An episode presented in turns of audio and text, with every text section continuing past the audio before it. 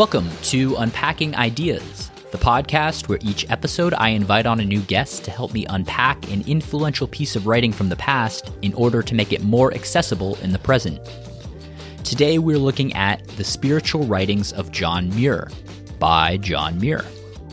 Muir was an American naturalist, botanist, philosopher, and environmental activist who lived during the second half of the 19th century. He's probably most known for being the co founder of the Sierra Club, but he also was a deeply religious man and wrote about spiritual matters throughout his life. And these letters were written over the course of his adult life between 1867 and 1915. Today, helping me unpack these letters was Mark McCann. We had a great time exploring Muir's thoughts on solitude, the fear of the unknown, Christianity, Taoism, pantheism, the call of nature, gratitude, finding God in a thunderstorm, and the revitalizing effects of wilderness on the body and spirit. We actually recorded this conversation up in the mountains near Mark's home in Connecticut, uh, so that was really great. And these ideas were a lot of fun to explore. They definitely helped shift the way I think about nature and my relationship to it. So I hope that you get some value out of them as well, and I hope that our conversation helps you understand these ideas better. All right, so without any further ado, here's my conversation with Mark on the spiritual writings of John Muir.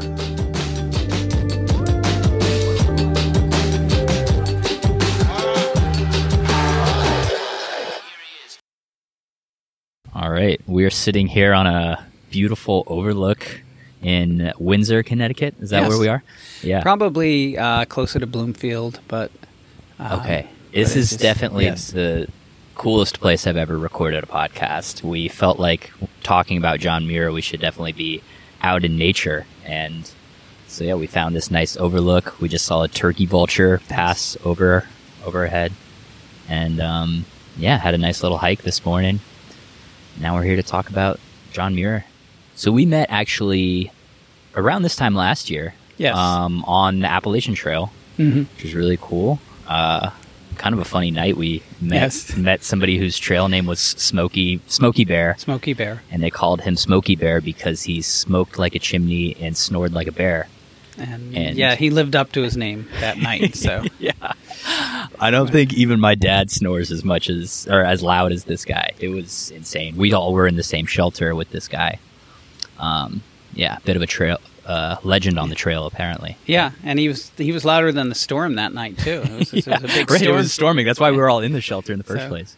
But uh, But yeah, and then the next day, you and I hiked together for a little bit, and we were just kind of chatting, um, and we got into what I thought was a great conversation. I was actually reading John Muir at the time because I was planning on hiking the John Muir Trail, and all of the fires kind of made that uh, out of the question. So I last minute switched and did a section of the Appalachian Trail.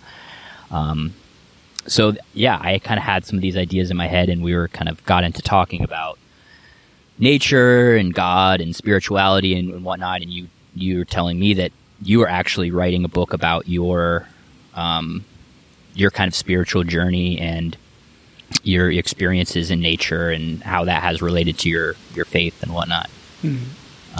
Yeah, Yeah. I just ever since I've I've restarted hiking because I used to hike when I was younger, but then uh, as I got older, I, I just took it up again, and uh, I just found that being out here is almost like a metaphor for life.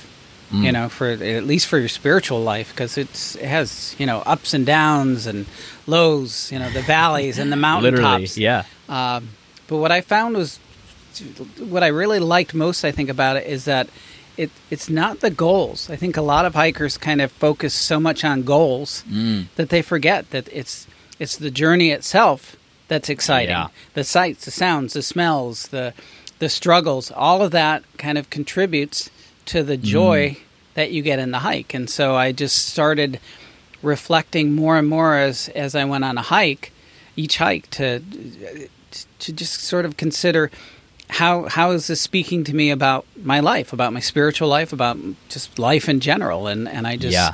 found that I think that's why we connected so well, just because we're both sort of on that same page of just seeing Mm. hiking as as just sort of a way to help us appreciate the journey of life. Yeah, that's beautiful, and that's something that hiking's taught me that as well. Well, I was thinking maybe we could back up a little bit and just do like a little quick summary of John Muir's life, okay. just to give everybody kind of a, a background of, you know, who this guy was, because he's one of these characters who it's it's hard to kind of talk about his writing without knowing a little bit about his life, because um, you know this piece is comprised of a lot of letters and journal entries where he is talking about these events that are very specific to his life. So it's kind of hard to just talk about the ideas in the in the abstract. All right, so he, you know, it's kind of funny. He's like kind of Mister America guy, but he actually was born in Scotland uh, in 1838. But he immigrated to Wisconsin when he was 11, and was raised uh, Calvinist by in pretty pretty strict father from from what I could tell. Um, he was only allowed to like read secular literature like in the wee hours of the morning. Um, then he went to the University of Wisconsin for two years studying botany and had like a summer botanical excursion, and that kind of whetted his appetite for adventure. Uh, and he dropped out of college and was working at a wagon wheel factory and had an experience where I think like something from the wagon like shot off and hit him in the eye and nearly blinded him. And he was, um, like he couldn't see for like close to a month or something. And that was kind of like his, as he puts it, kind of his like wake up call from God telling him like, Hey, you kind of have this yearning to get out into nature, go on these, this adventure. And like the way he puts it, God has to nearly kill us sometimes to teach us lessons. So the the next kind of phase of his life after this near blindness incident is kind of his adventurous years. So he starts he kicks it off with this thousand mile walk from Kentucky to Florida. And again, this was like in 1867. So there was no trails. Like he's just bushwhacking through the through the woods uh, so it was yeah, super super dangerous. Um, and yeah, he he hiked to Florida. He got he actually got pneumonia on this trip. Almost died. Was like passed out in the woods for several days, and some people picked him up, like put him back to health. Then he went to Cuba. Uh, then he sailed to San Francisco, became a sheep herder, and then walked to Yosemite. Uh, worked in a sawmill and spent his summers just up in the Yosemite Mountains, just taking in nature, writing about the plants and the wildlife and whatnot. And um, yeah, Ralph Waldo Emerson also kind of visited him during this period. So this is kind of this period of his life that I think he's probably most known for. This is the kind of wild man that he is depicted as, where he was just, you know, the truly, you know, living in the wilderness. Mm-hmm. But it's it's kind of funny you say wild man, but uh, you read what he writes about it, and there's such mm. a gentleness about it mm. that that I that I just find comforting because it just I don't know it just says something about what the roughness does to you. You know, mm. it sort of reminds me of like um, water over stones.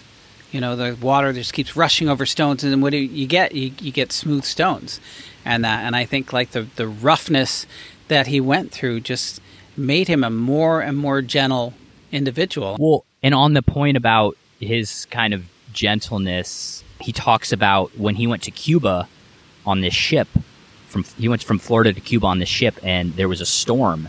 And so like all of the people on the ship were huddled underneath and he was like he had to like convince the captain to just let him up on the deck because he just wanted to be in this storm and basically like tie himself to the mast and just experience it.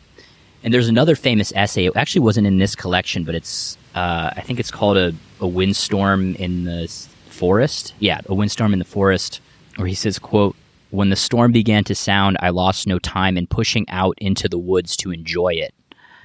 After cautiously casting about, I made a choice of the tallest of a group of Douglas spruces." I experienced no difficulty in reaching the top of this one, and never before did I enjoy so noble an ex- exhilaration of motion. And I don't know about you, but I've hiked in some storms and some lightning. And when the weather starts to turn, the last thing I'm do- doing is like looking for the tallest tree to climb. Oh yeah. so, um, so he definitely has some thrill seeking. But my at least reading of this was it didn't seem like it was just thrill seeking for like thrill seeking sake. It still seemed like these kind of experiences were him trying to get close to God or whatever Yeah. you want to call it. First thing I thought about was like Lieutenant Dan and and Forrest, Forrest Gump, Gump, yeah, up yeah. on the mast and and just kind of having it out with God. And I know it's sort of a different kind of circumstance, but it, it's just I I think it's almost like he's just like I know you could like you, you could like take me out, you know. Mm. So whatever, like I'm going to surrender to that. Yeah. And I, I I think about my own life. I'm not too willing to surrender, you know, to Mm. whatever you know God wants to do in my life. I I I you know I go kicking and screaming a lot of times. I think a lot of us do. We we want our comfort comfortable life. That's why I, li- I like the woods because the woods they take me out of that comfort zone and Yeah. and like you have to experience it. I mean, when a storm comes by, I'm always kind of thinking, okay, when the hair bristles on the back Mm. of my neck, I got to get down in the crouch position and you know get out, get away from the tall trees, and you know I'm glad I'm in the shelter when it's storming and and all of that. And so I don't know if I would, like you said, climb a tree and say, "Have Yeah. at me, Lord," or whatever. But I think it's it's still okay to to kind of feel that vulnerability and to Yeah. enjoy it. You know, to enjoy being kind of in that vulnerable place and knowing that you know maybe you won't come through, but but trusting that you're going to come through it. Mm. So I, that's that's definitely something I'm going to try to reflect on in my next lightning storm when I'm in the mountains because I've I actually camped out last year when I was hiking part of the AT. Yeah, I was camp, camped out on top of this mountain, and I was the highest thing for like two miles. The storm wasn't supposed to hit till like the next day in the afternoon, and was just full. I was just full on lightning storm, and yeah, I'm just in like the lightning crouch position on my little mat, but it's also just like I'm like you said, very vulnerable. Like there's nothing I can other than just kind of crouching here on my little sleep pad. Like I'm super vulnerable. Yeah. And I, you know, I have family members and friends who, who think I'm crazy for going out by myself. And, um, you know, they'll call me on the trail and say, we just want to check and make sure you're okay. And, and, you know, it, it's, I, I don't I wish you just go out with other people. And I, you know, I don't like when you go out on your own. And, and, you know, you know, like I think what you said earlier, it's, it's just, it's the idea that, you know, I could die in my bed tonight. Something could happen. I could die driving mm. home from from this hike. You know, anything is- could happen. It is pretty incredible to you know, because I'll tell people when I come back from backpacking and they're like, "Oh my gosh, I can't believe you do that."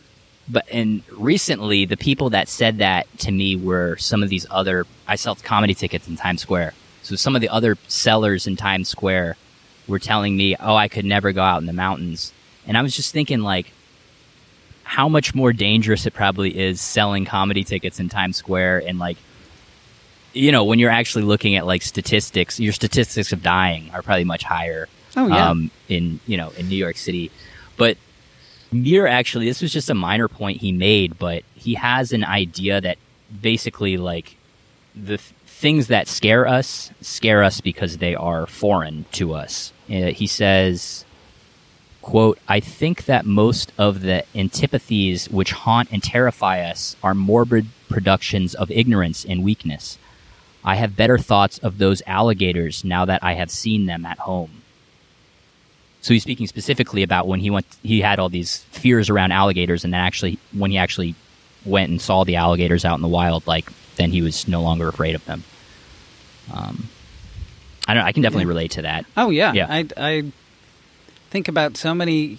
You know, the first time I went, well, st- re re went hiking because I like I said I'd been hiking before when I was younger, but uh, when I went again, I went on the Appalachian Trail totally unprepared. I had um, like a school backpack.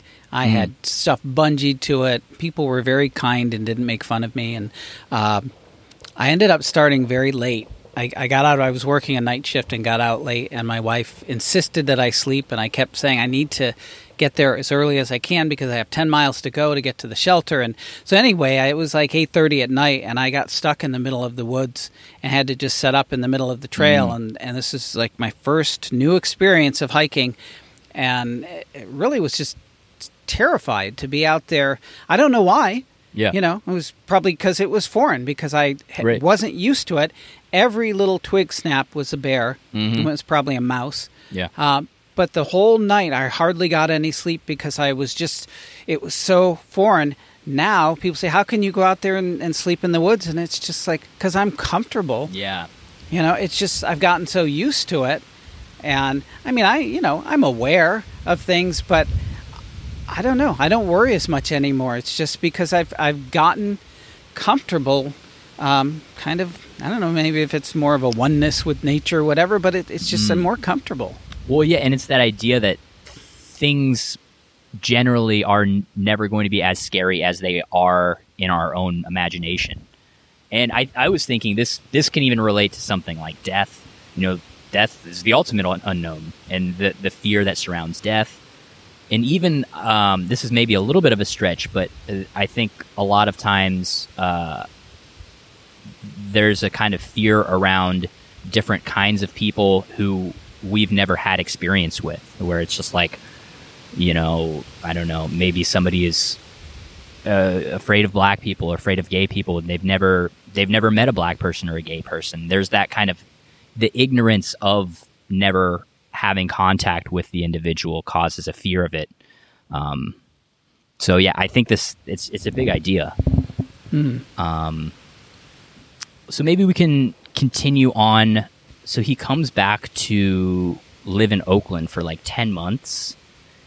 And then he goes back to Yosemite. And this time it's not the same for him. So this was from the book. He said, they said something had changed. His effortless spiritual rapport with the Yosemite landscape eluded him. Dimmed by the long immersion in city life, no one of the rocks seemed to call me now, nor any of the distant mountains. Throughout these letters, he talks about this like being called to the mountains, and that's that's his most famous quote. That's the f- first quote I ever heard was, "The mountains are calling, and I must come." And that kind of call went away when he tried to come back. It just things weren't the same. Yeah, and I kind of wonder if was it maybe what he was bringing with him. You know, Mm. sort of was that maybe masking the call? Because I I think about when I haven't been hiking for a while, and I've been sort of I get so caught up in life and um and I in you know in my comfort zone, feeding my appetites and and just sort of living, you know, a little little less like the man I want to be. And then I when I get back out here, sometimes it takes a while to kind of get back into the Mm. into the the zone or whatever you want to call it. But I, I think it's more like I need to take that whatever civilization is stuck on me and sort of shed it, sort of Yeah. like get rid of it. You know, the the kind of fat, lazy comfortableness of of, of being, you know, where things are easy. The kind of domesticated Yes. aspect of yeah your your your comforts your conveniences. I, I feel the same thing for sure. It's those transitions that are difficult. It's the transition into you know going into the woods. It's the transition of coming back. I know for me because last year i did five weeks on the appalachian trail. And when i came back it was i was kind of that like post trail i don't know if depression's too Oh, yeah. strong of a word but No, I did. all. I was a little bummed, and I just like didn't want to be inside, and I was kind of you know forced to be inside because I was working. But it's just after after being outside, you know, almost twenty four hours a day, you just like the roof just is you know repellent repellent. Oh yeah, that no, that makes Yeah. total sense, and uh, I I find a lot of people can't understand that. Mm. You know, it's sort of like they're kind of more like, why do you want to do this? How could you not want the comforts? And, Yeah, and it's interesting because he says that too. He says something along the lines. Um, oh, he says, "quote It seems strange that everybody does not come at their call, meaning the mountains call." And I was wondering, do you think that's like a temper a temperament thing? Like there are certain temperaments that are more drawn to, you know, um, to be in nature, um, or do you think it has more to do with, like we said earlier, like if you've spent a good deal of time in the past out in nature, you're going to be more drawn to do it. You know, I, I thought maybe it has to do a little bit with introversion and extroversion. You know, like because here you're you're alone. You you face your own loneliness. So I think you have to be kind of have a comfortableness with that. I'm an extreme mm. introvert, so um, I can be out here and deal with that. And I also think people have different kinds of callings. Yeah. You know, I think writers have a calling, musicians have a calling, teachers have a calling, and so you know, there's certain places where people feel really comfortable based on their calling. Um, so I don't know. I don't know if it's a temperament that's thing. A, or... That's an interesting angle. I had not thought about the kind of um, one's uh, comfort in being alone with themselves as that that being a factor. Oh, I you know, and that's it's I'm. It's scary how comfortable I can be being by myself. And the thing is, in in the woods, it's it's sort of exponentially more mm. intense. Yeah. Um, I always I always talk to people about I, I call it the confessional of the woods.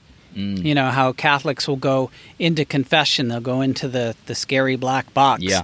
and just bare their soul to their confessor and receive absolution and and like you have to you have to bare your soul and being in the woods you're totally vulnerable you mm. can't hide from yourself you can't make excuses for for you know your failures and things it's it's all yeah. laid bare there and so in a sense it's i find that i'm kind of i have to become very open to my flaws and failures mm. and just sort of lay them bare before god and uh, accept sort of the absolution that comes the assurance that it's okay yeah. like that he lets me know it's okay it's okay that you fail um, you know it's a forgivable offense and and there's you know there's a lot of, of joy it's very cleansing mm. to go through that and um, just like i said just the sense of, of just you know i have nowhere else to go you know yeah. i cannot lie my way out of in my own head you know yeah. i can't pretend and make excuses for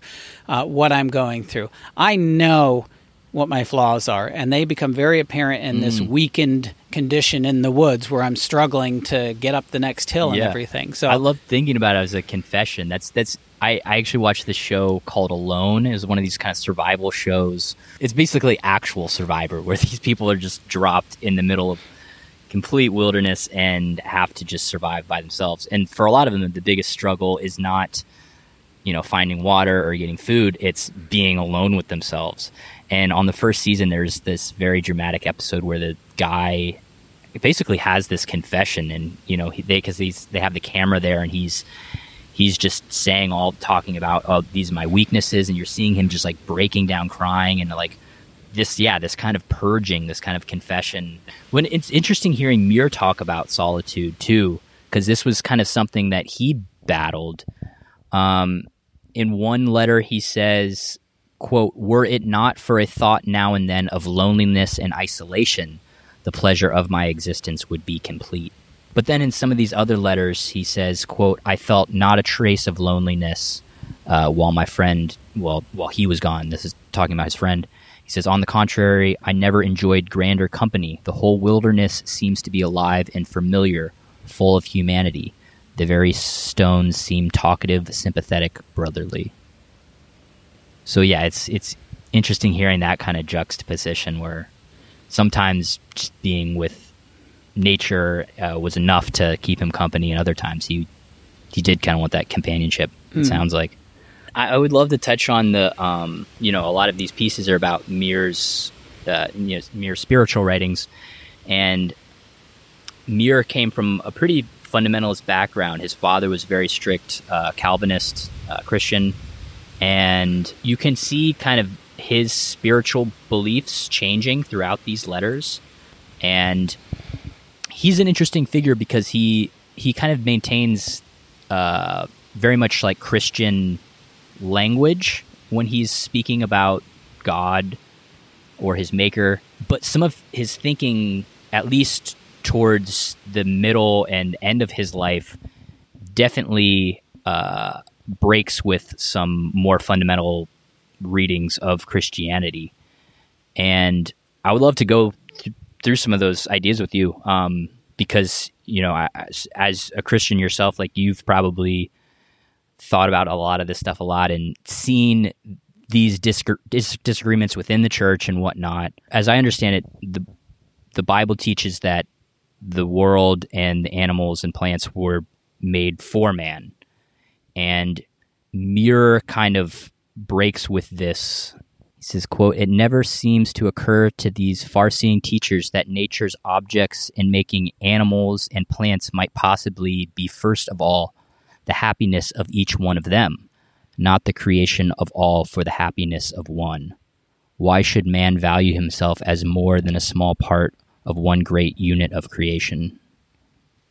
So I thought that was an interesting kind of break from from maybe his more Christian roots. Mm-hmm. I don't know. Any any thoughts on on that passage or yeah that, kind of that kind of thing sometimes i'll get a little nervous about something like that and think oh well that, you know does that is it that sort of smack of sort of universalism and and you know pantheism and things like that and i don't know and then on the other hand sometimes i, I think about like uh, francis of assisi you know who used to go out in nature and um, preach sermons to the birds, mm. you know, and say, you know, say, you know, you, your birds are, are lucky because, you know, um, God takes care of you and feeds you. And, and obviously he's kind of saying this so the people nearby would hear what he's saying. But he, you know, he used to talk about like Brother Moon and, you know, sister this mm, and brother that. And, and um, he, he kind of, he had a more openness, I think, to nature. I mean, I don't have yeah. the a like this strong sense of like everything was made for me and I'm the the yeah. chief of God's creations and it's all you know because then I think then I don't how do I appreciate just the beauty of something in and of mm. itself you know like I I uh, I'm very big on the little things of the hike I love the big mountain views and just the majesty of it all and and the the power of storms and all of that thing but I also love like just watching a you know a spider weave a web, and yeah. um, you know, seeing like I said, a little lizard on the ground or grasshopper or something like that, or watching leaves rustle, or even like the embers in a fire. At, mm. When the fire dies down at the end of the night in a campfire, and um, there's like a beauty that's kind of seems isolated from who I am. That doesn't seem to be serving me in the sense. Mm. Um, it's it's I don't know. It's just kind of like I think of God sort of laughing creation into existence sometimes, just like yeah. sheer joy. Just it's interesting. You use that metaphor. He uses a similar metaphor at, at one point. He kind of talks about these different aspects of nature as being God's laughs, as God's hands, as God's music. Um, a lot of this kind of imagery, and also on that point of you know you're saying like um, feeling the same kind of appreciation for something like a giant mountain landscape or just like a small leaf in front of you. He Muir has an interesting idea about seeing all of nature on more or less the same plane and kind of not existing on these like higher and lower forms. He says, quote, what is higher, what is lower in nature? We speak of higher forms, higher types in the field of scientific inquiry. Now all of the individual things or beings into which the world is wrought are sparks of the divine soul, variously clothed upon the flesh, leaves, or the harder tissue called rock water. All of these varied forms, high and low, are simply portions of God. Interestingly enough, this made me think of um, Chief Seattle. Uh, he says in his kind of famous speech, he said, quote, This we know, the earth does not belong to man, man belongs to the earth. And yeah, a lot of these ideas to me struck me to be both indicative of views of like indigenous people of America, which is kind of sad. I actually learned while researching this that he had some prejudiced views towards uh, Native Americans and has kind of come under fire that recently, which is a shame and kind of ironic because I think his view on nature maps onto a lot of uh, the views that you know, like this passage I just read from Chief Seattle, and some of the stuff I read from um, like the Tao Te Ching with like Lao Tzu and like Taoism is also very much, very much in this vein.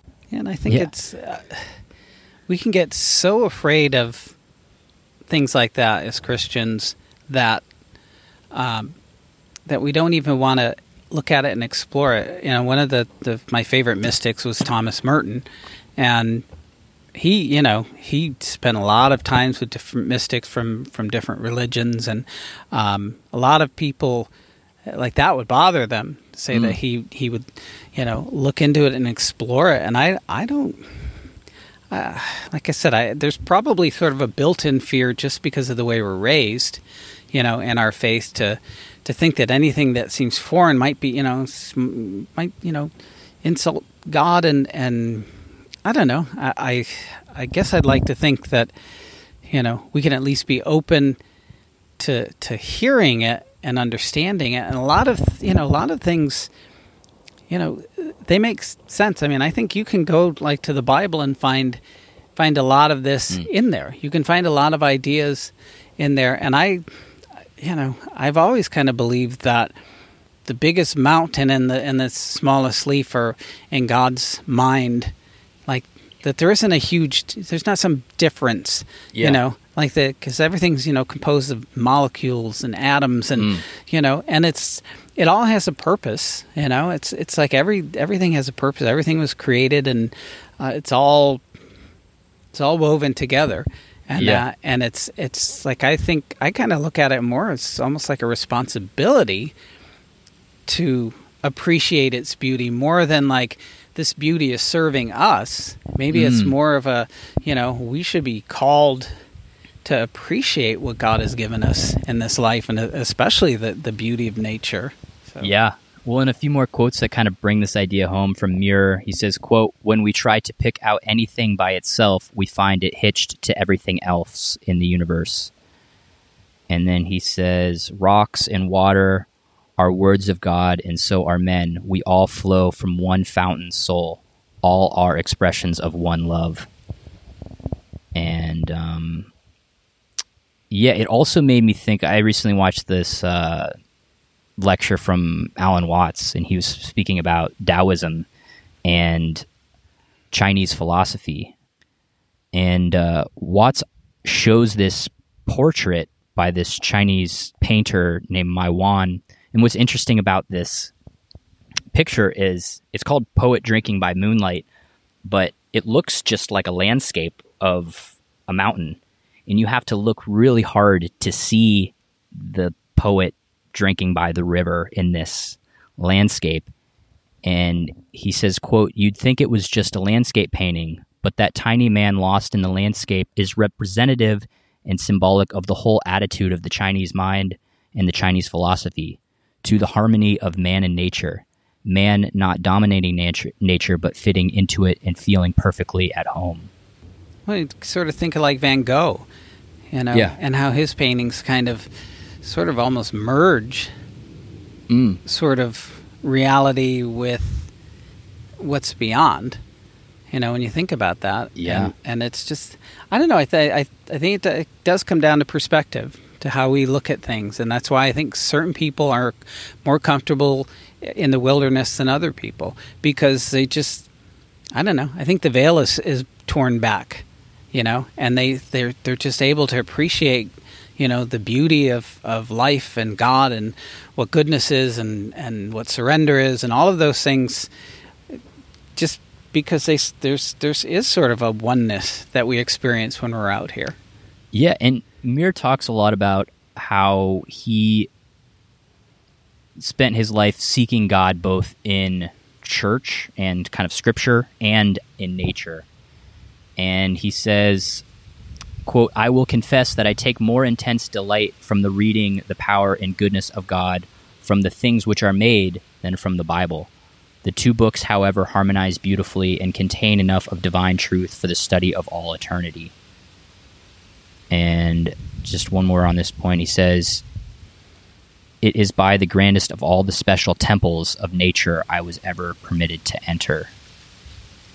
And I thought it was interesting that he uses the word temple to describe being out in nature.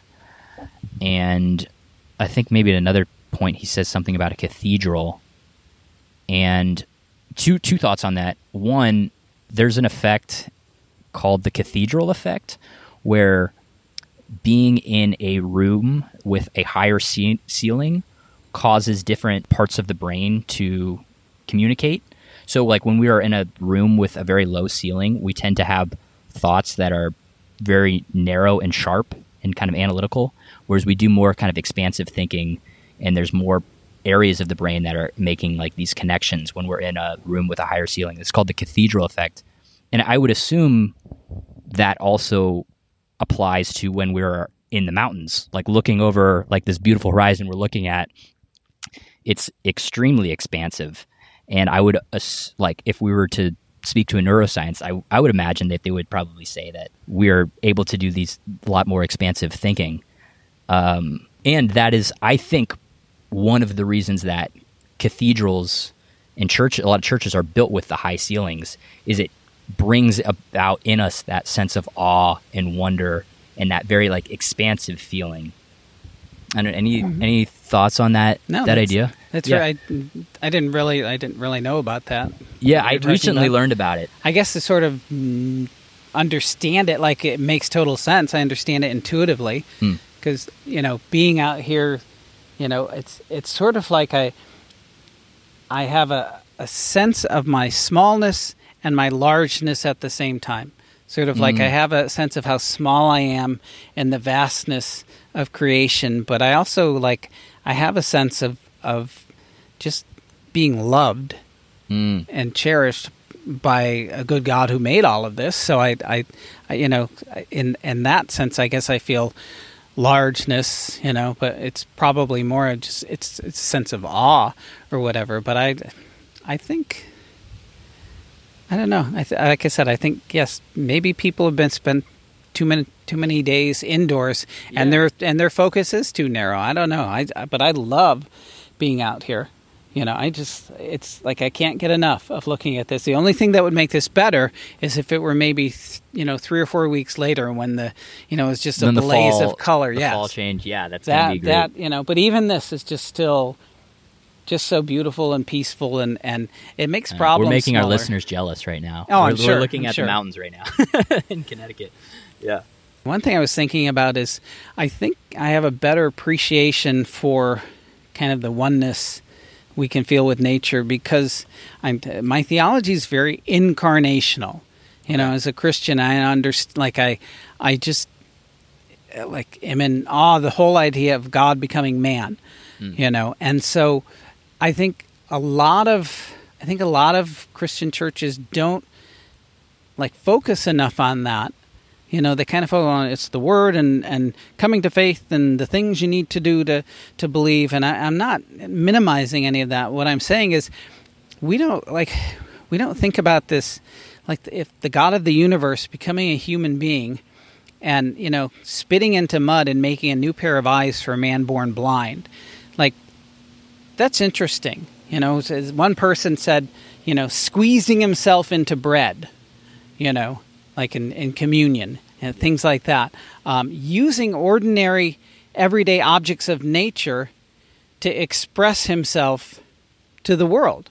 You know, just the fact, like I said, of becoming a human being. Uh, like we've just grown so accustomed to that. We don't, you know, we see the little baby at Christmas, little nativity displays, and we don't think of how incredibly awesome that should make us feel if we believe that, if we, you know, if we understand it. So I, th- I think because I, my theology is very incarnational, like everything's very sensual, you know, in the sense of you know, like what I can smell and taste and see and hear, and and so everything has a, has a deeper meaning. Like I, I, one thing I've written about is I, I always talk about like campsite meals being like sacramental in mm. nature. Like you, you know, like the same. Like if I made this meal at home, I might think this is a pretty bland meal. This isn't that special, yeah. But in front of the campfire after a really hard day of you know, kind of soul searching physical exertion to get to this mm. goal, all of a sudden this meal takes on a higher significance. Sure. There's sort of incarnational value, spirit, like the spirit, you know, in that in that meal, and and it becomes, like I said, it becomes sort of sacramental. Conversations take on a deeper meaning, you know, um, just the, the, sort of fellowship that's shared.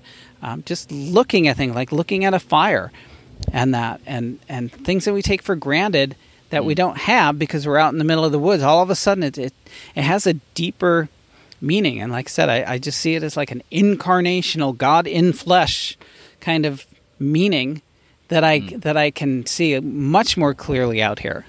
You you kind of hinted at like the the feeling of gratitude is kind of goes along with that, and um, Muir talks a lot about like he ends a lot of these letters kind of giving thanks to God and, and just saying how grateful he is to be witnessing some of this incredible stuff. And that that kind of resonated with me. Um, he says, uh, "quote I am very very blessed. I am rich, rich beyond measure."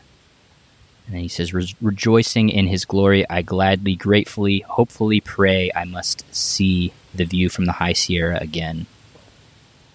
That was one of the cool things I thought we did before we started when reading lunch. Uh, you said the little prayer and kind of, you know, you were thanking God for this uh, ability or opportunity that we have to yeah.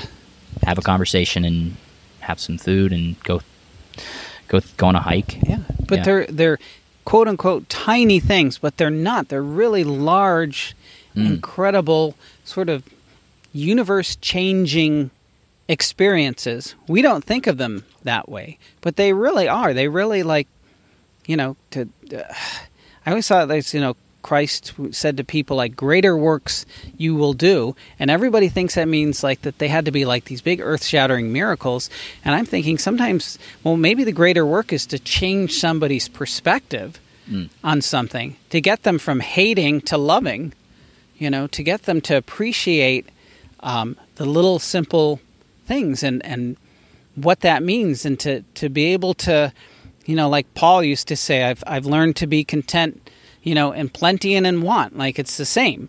So yeah. he's he's you know, and I I that's why I like hiking because Most I like uh, Muir says he was content with just his tea and his flour. Yeah, he was like that's all I need. and I've I've I just I think it's just comes from that inner sense of of appreciating everything from from the like said the big things quote unquote big things to the little big things mm. you know, and and I just I, I just love getting caught up in all of that, and and it's just you know like I said, I, it makes me sad when I go home and I, I just I try to hold on to it. It's almost like waking from a dream.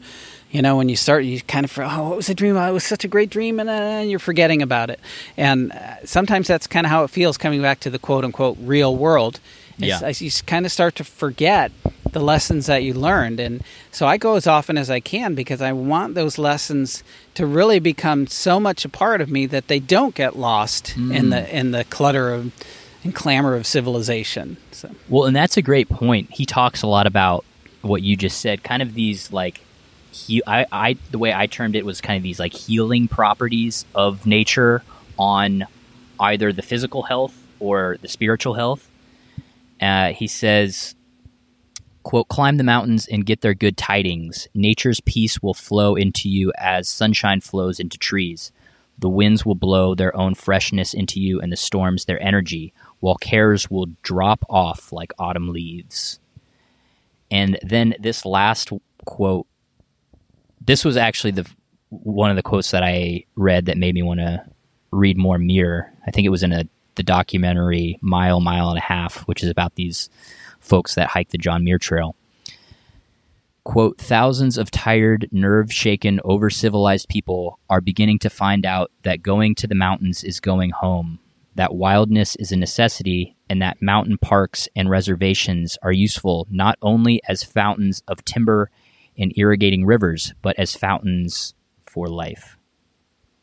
The same way we kind of think about going on a diet or like a juice cleanse, Muir kind of thought of like he was living in uh, Oakland for like 10 months and was like I need to get the hell out of here and get yes. back in the mountains and he frames it very much as like going on a diet or like going on a cleanse and I know for me, I just got off the Appalachian Trail. I was just out for eight days, did like hundred miles, and it was a lot less of this kind of crazy immersive experience that it was last year, but it felt very much just kind of like a like a bath, maybe like a spiritual bath, or you know, I just felt I came back recharged, refreshed, ready to get started on my projects again.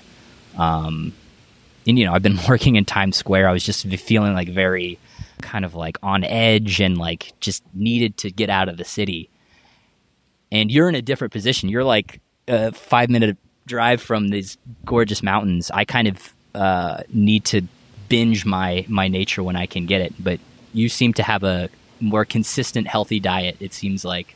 Yeah, I try. I try to get out, but I, I will say I do, I do kind of crave more of those longer experiences. Mm. You know, getting out for a day is is good, but I, I do kind of like the couple of days, and, and I think we were talking earlier before we, we started the podcast. It just I was talking about I had a daughter getting married and a daughter going to school and a son buying a house over and all this kind of taking place over the summer and the stress of all of that. Mm. I didn't get out as much. I didn't even I, I bike a lot. I didn't even get out on my bike to go riding because I was just I mean it's just And did you notice it like on your Oh, absolutely. I was totally just exhausted, um, struggling to, to keep weight off, just all these kinds of things. Like I said, just um, less able to uh, to be disciplined in my life. You know, disciplined Mm. about eating or, or praying or just finding myself treating people with less uh, gentleness and grace and all of that being being more tense uh, all these things happening and and just little problems becoming mountains of problems Yeah. and that and that's why I yeah we do need to come out here because then we can hold them up to these big mountains and even to like I said the little things the little rocks Well, and I think Muir would say that that kind of, um, you know, getting more and more tensed or this kind of like civilized life, that can kill us. Or and he says, "quote Fear not, thy mountain passes; they will kill care, save you from deadly apathy, set you free, and call forth every faculty into vigorous and enthusiastic action." Even the sick should try these so called dangerous passes, because for every unfortunate they kill, they cure a thousand.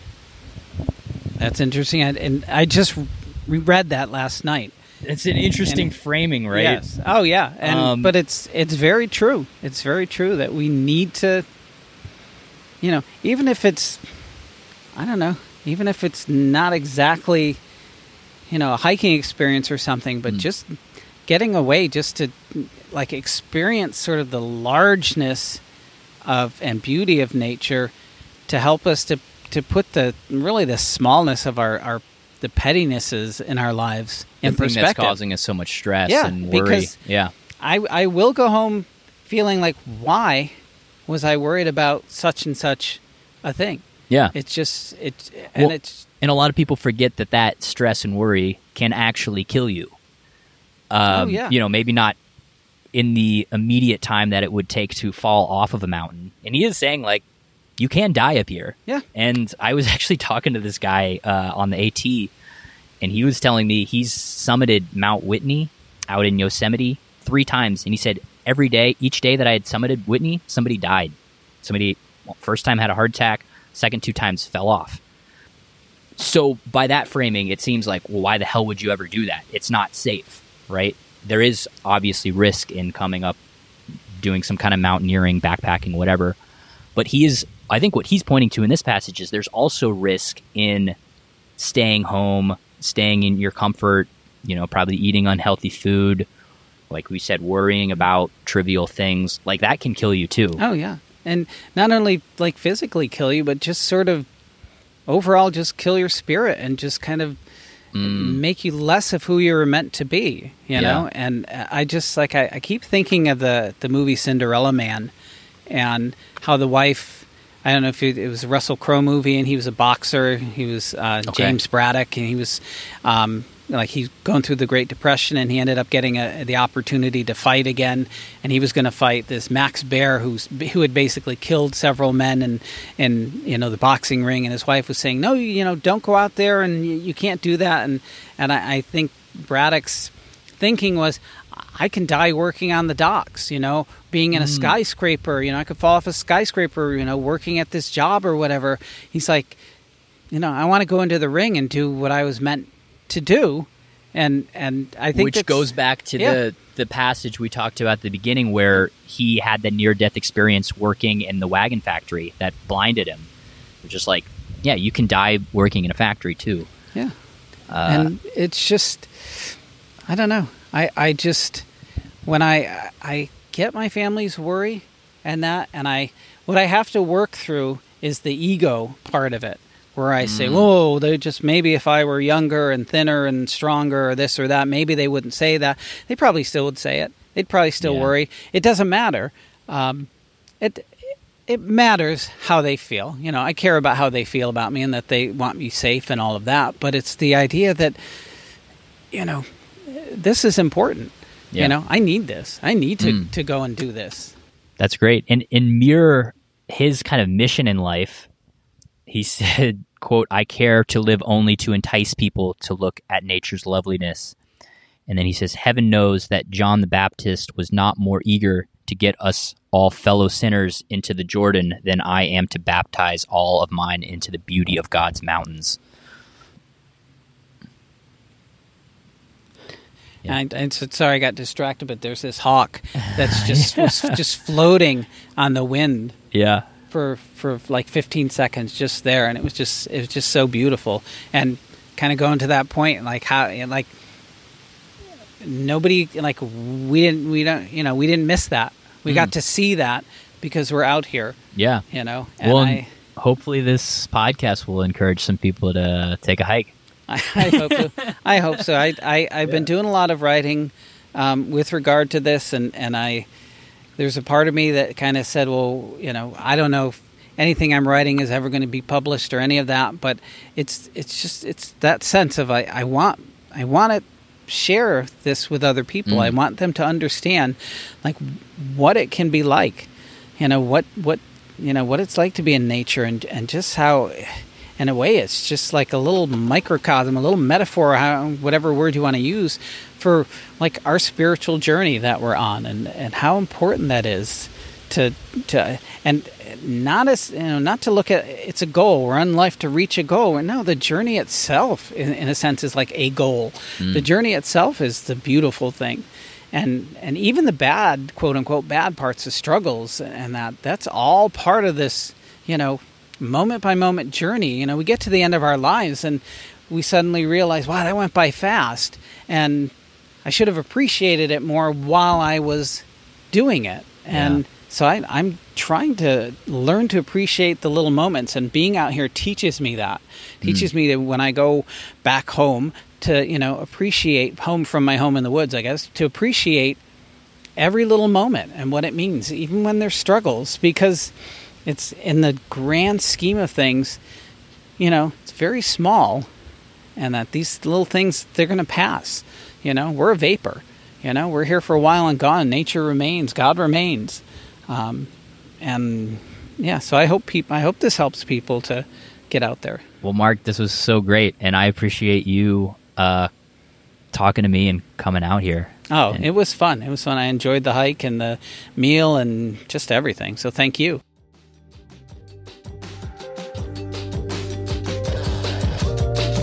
Thanks for listening to Unpacking Ideas. If you enjoyed this episode, please share it with a friend or scroll down and give us a rating or write us a review. All that stuff helps a lot, so thanks for doing that in advance. If you would like to get in touch with me or to hear about what's coming up next on the podcast, visit unpackingideas.com forward slash podcast. And there I post links to all of the articles, essays, books that we'll be discussing on future podcast episodes. And finally, if you would like to hear more from my guest Mark and to check out some of his work, visit his website, wordsinvisions.com. That's words, the letter N, visions.com. Mark is an author, a ministry consultant, and a man of words whose mission is to inspire and heal people through his writing. So definitely check out his website. All right, guys, that's going to do it for today. Thank you so much for listening, and I will see you next episode.